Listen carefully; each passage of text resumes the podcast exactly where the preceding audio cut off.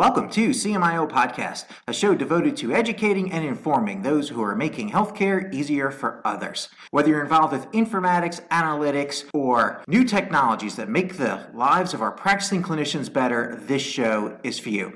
I'm Dr. Mark Weisman. I'm a CMIO, a practicing physician, and the host of CMIO Podcast.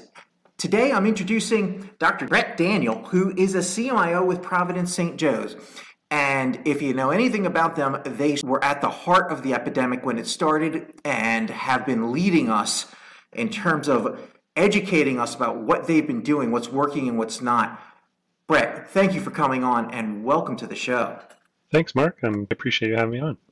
So, if you would, just so people get a feel for what your span of control is, what you do, uh, tell us about yourself and how you got into your role. Yeah, you bet. So, I'm a family doc. I've been out here in Seattle now, gosh, longer than you can remember, over 20 years. And I think probably like a lot of us, you know, that natural curiosity where you learn to experiment, accountability and leadership are the traits that I think got me into the CMIO realm over time. So if you can imagine when I was a kid back in Montana, I was the guy they would ask to fix the VCR when you're growing up. And then I led a practice from paper to Epic uh, over a decade ago now here in Seattle, and then uh, came to Swedish and led Swedish through a large instance migration. So we actually moved five hospitals and hundreds of clinics that had Epic onto Providence's Washington, Montana Epic, and then from there now oversee the Swedish hospitals and the Washington, Montana hospitals uh, all together. So that's see 17 hospitals and hundreds of clinics and thousands of docs is the way I think of it.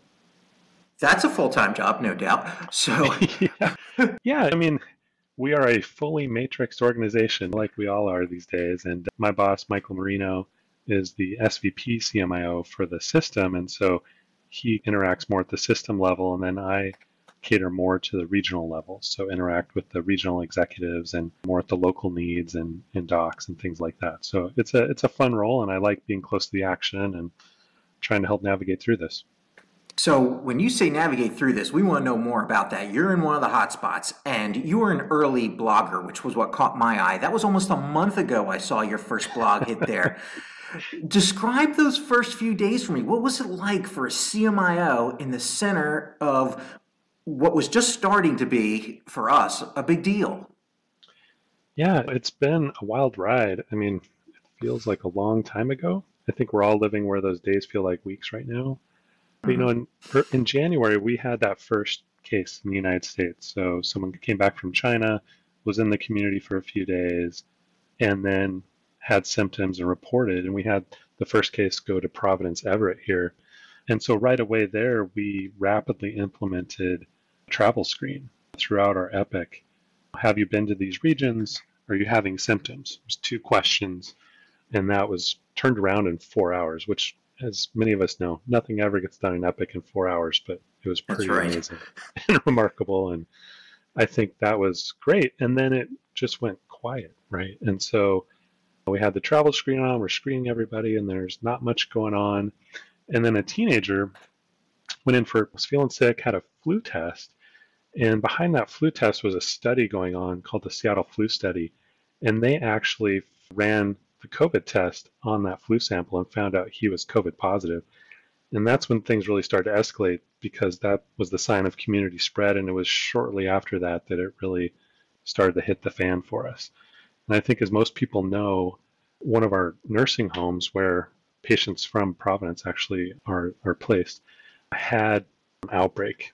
And a lot of the older, sicker patients just got hammered really early and I think that early spiral really escalated tension and urgency around here. And so you saw big tech companies like Amazon, Microsoft, uh, Facebook, Google, Apple, everybody here just sent everybody home right away. Social distancing went into effect early. People, offices emptied out. Private schools shut down initially first. So a third of kids in Seattle go to private school. All of those essentially shut down for extended periods of time. So there was early action as we saw that first death. And I think that really set the stage for into the fire we went. And so as the CMIO, My role and the role of our team is really to help support the needs of operations and, and getting the tools in place that they needed. And so we went right into our incident command early on, right after that first death. And so daily meetings, sometimes twice a day meetings with the local leadership here, uh, regionally, some other meetings as well, and just kicked off surge planning. What do the numbers look like?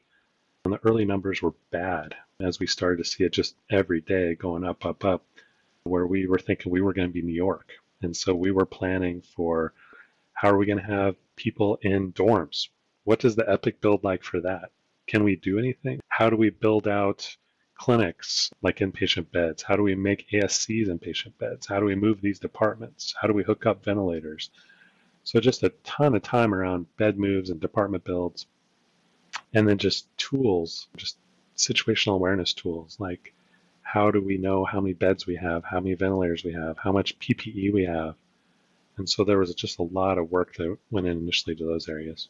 It's phenomenal what you describe. It sounds like the system kicked into action. People weren't, well, this is nothing. We could ride this out. Let's just sit on our tails and see what happens. The local health department will deal with it. It doesn't sound like anything like that. You guys kicked into gear, which yep. I think is uh, what probably had its tremendous ability to handle the volume. One of the things you mentioned in your first blog was that you were getting some telehealth things ramped up.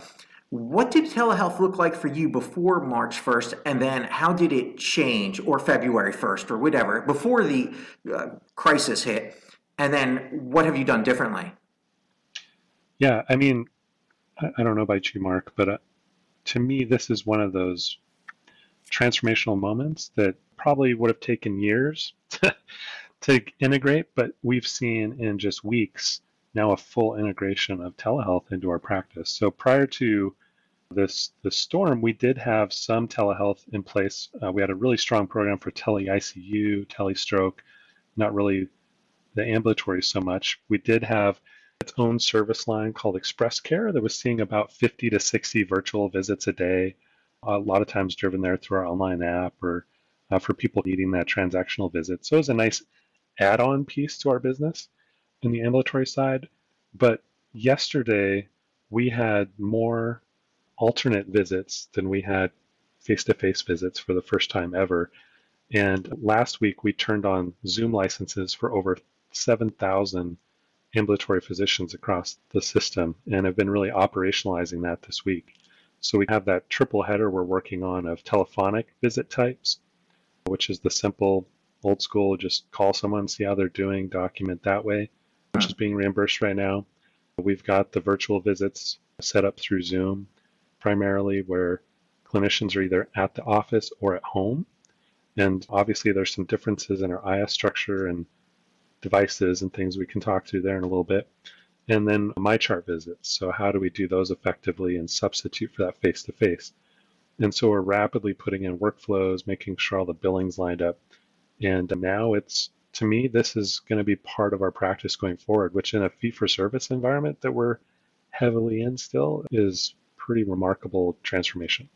It is remarkable. Most health systems were dipping their toe in telehealth. They had a little pilot here of something or a little uh, uh, direct to consumer thing going, but no, they weren't obviously committed to it as we all are now. And there was this massive rush to finding the right platform for most of us. Sounds like you guys settled on Zoom. Were you part of that decision, or is there a relationship that you guys already have with Zoom? How did that come about? Yeah, so we had that uh, licensing and relationship in place for our Express Care service line that we're doing these visits, uh, that those 50 to 60 a day through that. So it was easy to rapidly expand that. On the counterpoint, my wife is a pediatrician here in Seattle, a little physician owned practice and straight fee for service, and they rapidly implemented a, a different solution too. Uh, and are doing telehealth. So it's not just these big systems. Like everybody has jumped into this in the area. It's pretty pretty remarkable. I think they had to, and I think it yeah. raises interesting conundrums for health systems and CMIOs. Now you have to compete nationally I no longer have to do an office visit in my local town. I, I can pick someone from major health. I could pick your health system. I'm across the country, but if I wanted to pick one of your docs, now they're on telehealth. I mean, right now people aren't taking new patients, but let's say this thing sticks around. What what attracts me to my local health system as opposed to going elsewhere? What do you think? Yeah, no, I, especially uh, with the licensing restrictions that were lifted and things where we're a lot of these regulations that were in place got lifted. It's going to be really interesting to see how much that gets put back in the bottle. And then which areas this really takes off more nationally versus locally. So behavioral health to me has always been a, a ripe spot for this service. Um, what's that going to look like moving forward? I'm really curious to find out. The payers are going to have, including the government, are going to have tremendous impact on the other side of this crisis. If they decide that we're going to reimburse telehealth at a lower rate than office visits, we'll see everything switch back. There is such a critical moment for our leaders in the payer side as to what they're going to do and the impact it'll have on American healthcare. I just think it's a fascinating thing to watch. Yeah, so I can't agree with you more either. I mean, that's going to be the the sentinel moment, right? Is is that payment because that's been one of the biggest hindrances to this. So one of the things that you guys were doing that I picked up in the blogs that was really innovative and have tried to emulate, though I don't think with the same success that you guys have had, about someone comes to your emergency department, they have symptoms, but it's not that severe. You're gonna send them home, but you kind of want to keep an eye on them. What does that look like? Yeah, this is kind of a cool pilot. So that's that's growing now uh, to full scale. So we've had this journey with a couple partners here. So we have a digital innovation arm to our business who has helped foster some startups and health companies, which we've had partnerships with, and they help us and solve some problems. But they really came into the mix. So Xealth and Twistle are the two I'm talking about in this instance. When this problem came up, hey, we want to monitor these patients at home. We don't want them in the hospital. We just want to make sure they're doing okay. So right now we have it turned on for EDs and inpatient where someone can order this uh, kit for an oximeter and a thermometer that a patient can take home. And when they go home, they enter vitals three times a day and they may send us a message saying how they're doing. And initially we had them trying to put that information into Epic and funny enough, the patients hated putting data into Epic as much as doctors do sometimes. So we partnered, we were able to finally interface those two together. So now we can prescribe through Xealth, the Twistle app basically, which then sets up these text reminders to the patient to put in those vitals. And so three times a day they get their text, they put in their vitals, it says, do you have any shortness of breath, anything else going on? Then they send that back and it comes to an external database right now that a team who's tasked with monitoring this watches. And so if someone gets worse, they direct them what to do. Uh, a lot of people have graduated from it. We started off small, but now have over 700 people that have been through the program. And I think we have 300 and some actively in it right now uh, across the whole system. And we're looking to expand to ambulatory uh, in the near future as well. That's a great program. I, can it's see cool. the yeah, it's it's really innovative and that you get a thermometer and an oximeter that's new i haven't heard of anyone else doing that I, maybe it's being done out there but there wasn't really the incentive before. You want those people in your emergency department.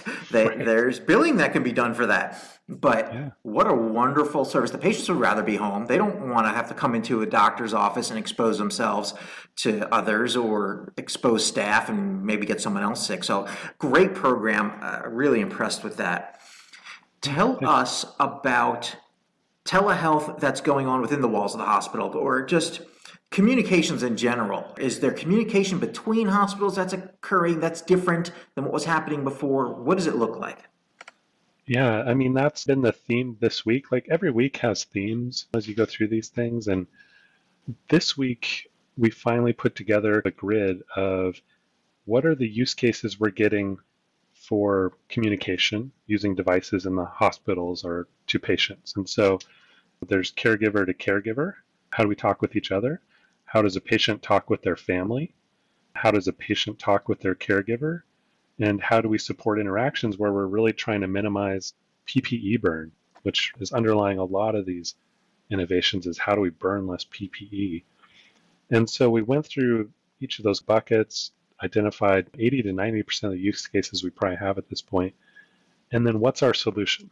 So what we are finding is if you don't have a solution, other people will find it for you based on what they know, right? So I was just on a call before this with our ED docs who want to try something out. They were given some surfaces from Microsoft near one of our campuses to interact with patients. And so they came in with, hey, we want to use these surfaces to do this thing, but it doesn't really fit with our natural structure. So then we have to go through the conversation of, okay, what's the problem we're actually trying to solve?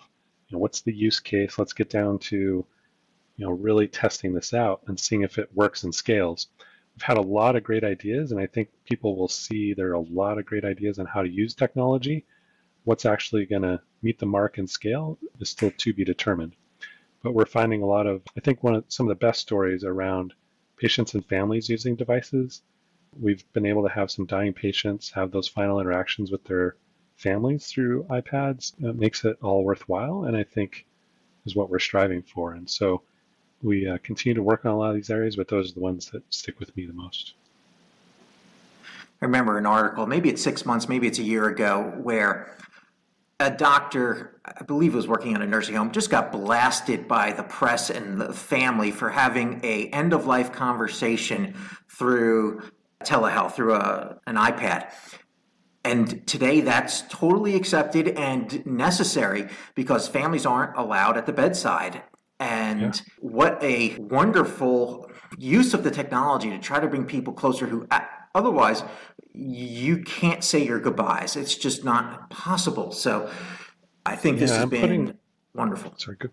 Yeah, mm-hmm. Um, in my blog that I'm posting today, I put a link to one of our stories about that that was on CNN, which is just a total tearjerker. So mm. um, if, it really gives a good good feel for it. But it's been pretty amazing. I think we have over 100 patients in our hospitals right in Swedish hospitals right now, and in Washington, Montana, we have over 200 in the hospitals right now.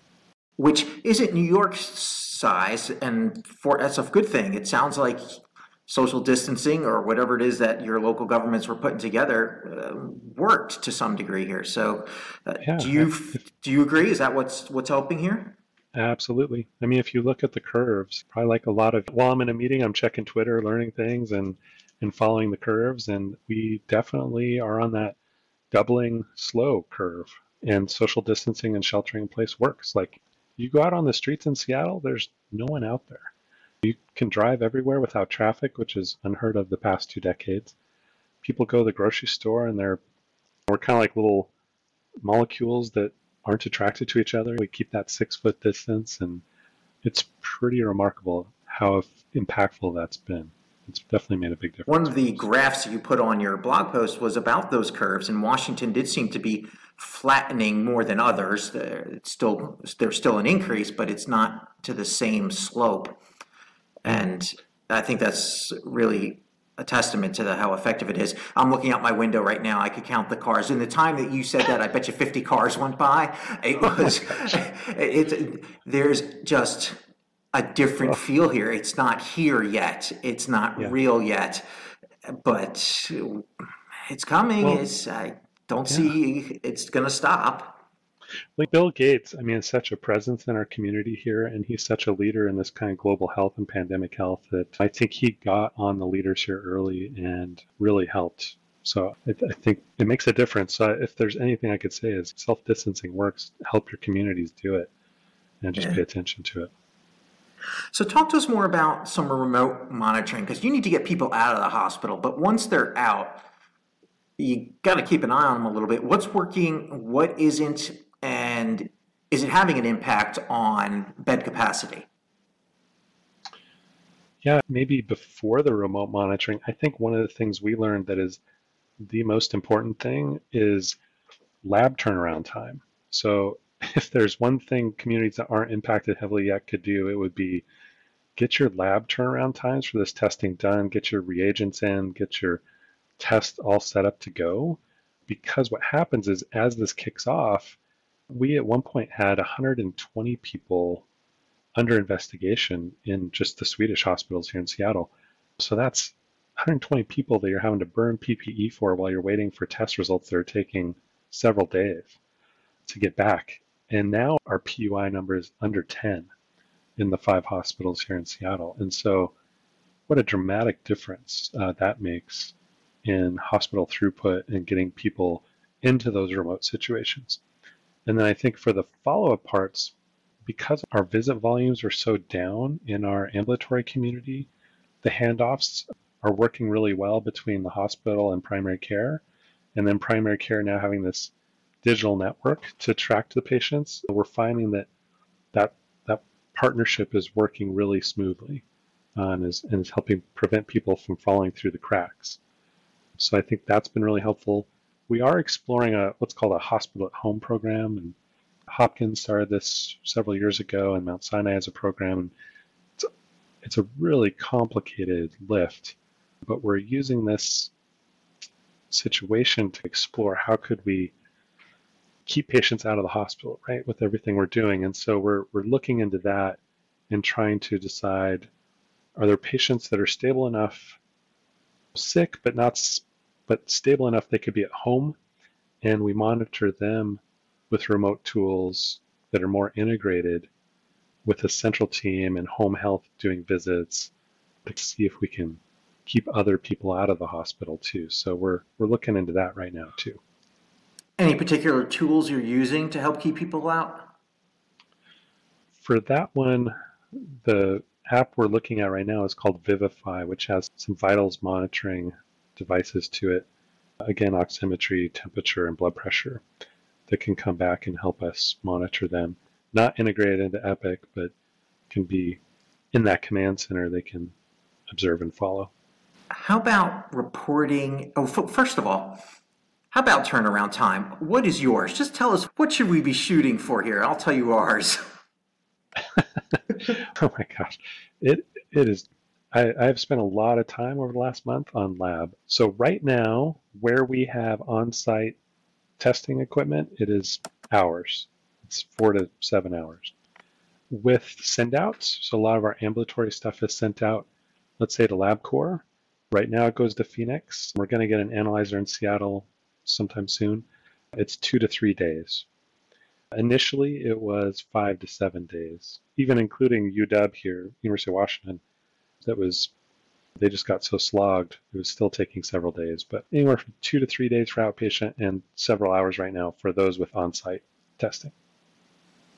That's what we're seeing as well, not the hours part, the two to three days or four yeah. days for the send outs We are very much hindered in our ability to get testing done rapidly. And I think a large part of the country is in that situation. The testing supplies were really caught from that standpoint. I think when I hear about what South Korea and Japan have done and the hundreds of thousands of tests that they can do, and we're sitting here with maybe the ability to test know, 50 people if we're lucky and get test results back. I mean, we're dependent upon the state's labs and or uh, LabCorp, which can I not handle the volume for the whole country. So we're really in a bind as a country, and I think that'll be one of the lessons learned out of this is how do we spin up testing for whatever's next coming at us and being able to deploy it at scale across the country because we got caught unprepared.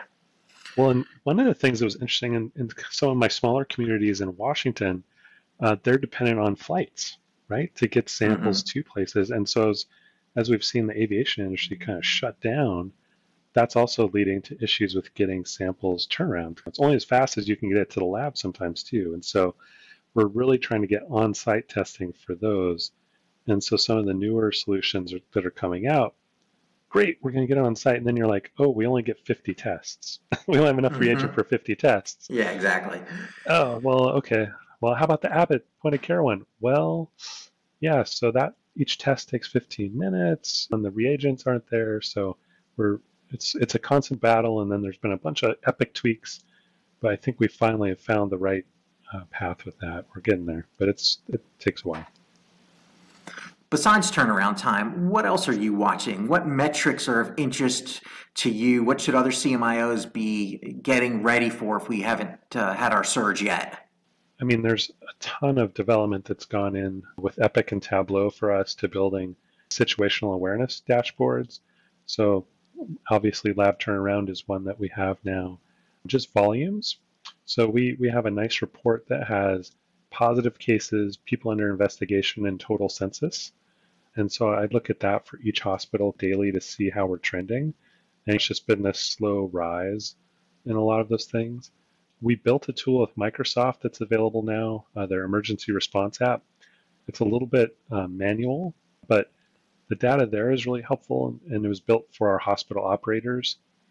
So, but it tracks things like how many ventilators do we have, how many are in use, how many people are in the ICU, how many beds do we have available, staffing, PPE, days on hand, and then cases and things like that. So that's that's been a nice situational awareness tool that we've had here too. And the other one that operations has really found helpful is a labor pool tool that they developed. So one of the things that you have to do is screen people at entryways and limit who can come in. And so you need a lot of greeters. You need a lot of people doing fever screens and telling people they can't come in and making sure employees are healthy. And so they use that labor pool tool to move people around, to advertise places that are where they need help, and then people fill those slots and things too. So that's been an interesting one that wasn't on my radar. And from that, we're, we're also having a lot of interest in a caregiver screening tool. So you enter your employee number. I'm not having symptoms, you get a check mark. It's a manual process right now.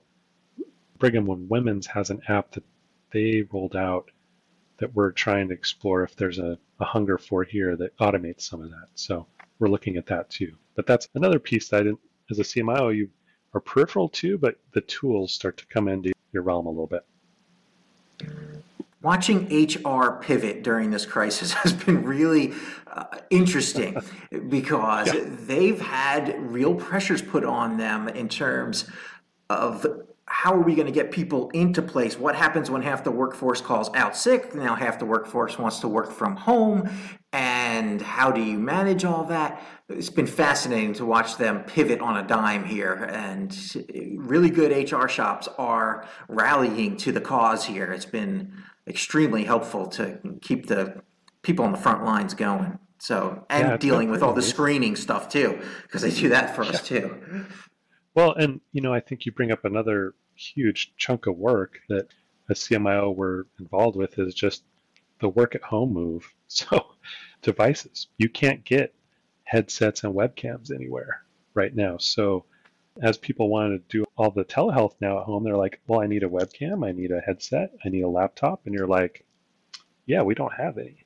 like the rest of the world is trying to do the same thing right now. So let's figure out how you can use your personal device maybe to do the visit and then go through Citrix to your remote desktop for Epic, we're having to problem solve some of those things or look to the community for donations and allowing people to bring home work devices and just building out some help tools so people that call in, we can help them quickly without sitting through help desk. And that's been another big lift and, and change for us too. Have you found providers resistant to using their own devices? Yes. Yeah. Why is that? Me too. Why? it's a crisis. yeah, I, I think one of I'm one of those guys. I was in my fiscally responsible mode the other day, and I was like, all right, let's be honest. So if someone doesn't have a smartphone right now, if we get them a smartphone to have telehealth visits or an iPad, are they really going to know how to use it? you know, so, right. but I think that's part of the discussions we're going to have to have. I, I, right now, the financial ramifications of this are just pummeling us and everyone else. And our outpatient visits are down 70, 80%. We're not doing elective surgeries. Our hospitals are half full because we're planning on surge capacity. We're not doing surgeries. So I think our revenue is roughly down half. And mm-hmm. so the financial backing from the government, who knows what that's actually going to be. So I, I think that the fiscal responsibility we're all going to have to have for this as CMIOs is going to be part of our tension of yes, I want to help you. I want you to have the right tools, but like one, they're not available, and two, financially, I'm getting heck from the financial arm of the business that's trying to keep us afloat. So it's a tension that we're all going to feel over the next few months. Absolutely. There's some providers who are really tech savvy and just I get this feeling more of system or team players. There are some who will come to me, yeah, I'll use it when you pay for my cell phone bill. It's like, what? really? You're on yeah. Wi-Fi. yeah, exactly. I don't get it. I don't. Yeah, I don't know. I mean, I, I don't know. I I'm not built that way, but it is what it is. We all have anyway. it. Let me get you out of here with a wrap up question. Any advice for other CMIOs who perhaps are not knee deep in this yet? What would you recommend for us? Get your rest now. but, um, Great. exactly. I'd make sure that you are involved early in all of the operation incident commands meetings that are set up. Start thinking about telehealth. How is that going to look? Devices. How are we? Where are we at with that? What do our lab orders look like? Are there templates? If we're going to do drive-through testing, how can we make that as efficient as possible for people? So we built the smart sets and no templates. Some of that work you can do now to, to offload the burden will be well received. And I think spending time on some of those use cases and how you're going to deal with them in terms of communication tools. So uh, we use Microsoft Teams for our meetings and, and discussions in between meetings. So what's your infrastructure look like for that? Do you have SharePoint sites set up to put information that you're going to share? And then thinking through also the patient provider communication things I talked about earlier with that grid of, okay, how do we want people talking to patients in the rooms? So we're going to have PPE shortages. Do we want them on walkie-talkies? Do we want them on phones? If the patient has a personal device, are we good? Do we need iPads? How do we get those? What devices? How do we clean them? Just start thinking through those situations because they will come up as people uh, start to feel the fear of this too. So I think the thing I would leave with is right now, our providers are scared. Our, care, our caregivers are scared. They don't want to go into rooms. They're worried they're going to get this and die because they're seeing people like them die. Mm-hmm. And from that fear comes a lot of stress and worry and uh, creation around how can I prevent that situation. And so one of that is how do I stay out of the room as much as possible? And so just thinking through those situations now so you're set up to give people the tools would help everybody. Brett, thank you for coming on the show, helping other CMIOs prepare for this. This has been invaluable. Thank you. Thank you. Mark, I really appreciate it. And I hope everyone knows they can reach out to me anytime through LinkedIn or uh, personally. I'm happy to be of help. Fantastic. And that's our show for today. Thank you for listening to CMIO Podcast. I've been your host, Dr. Mark Weisman. You can reach out to me on LinkedIn or you can reach out to me on CMIO Podcast at gmail.com. Send me your ideas for shows, people you think we should connect with, or just to connect. And I look forward to bringing you our next episode.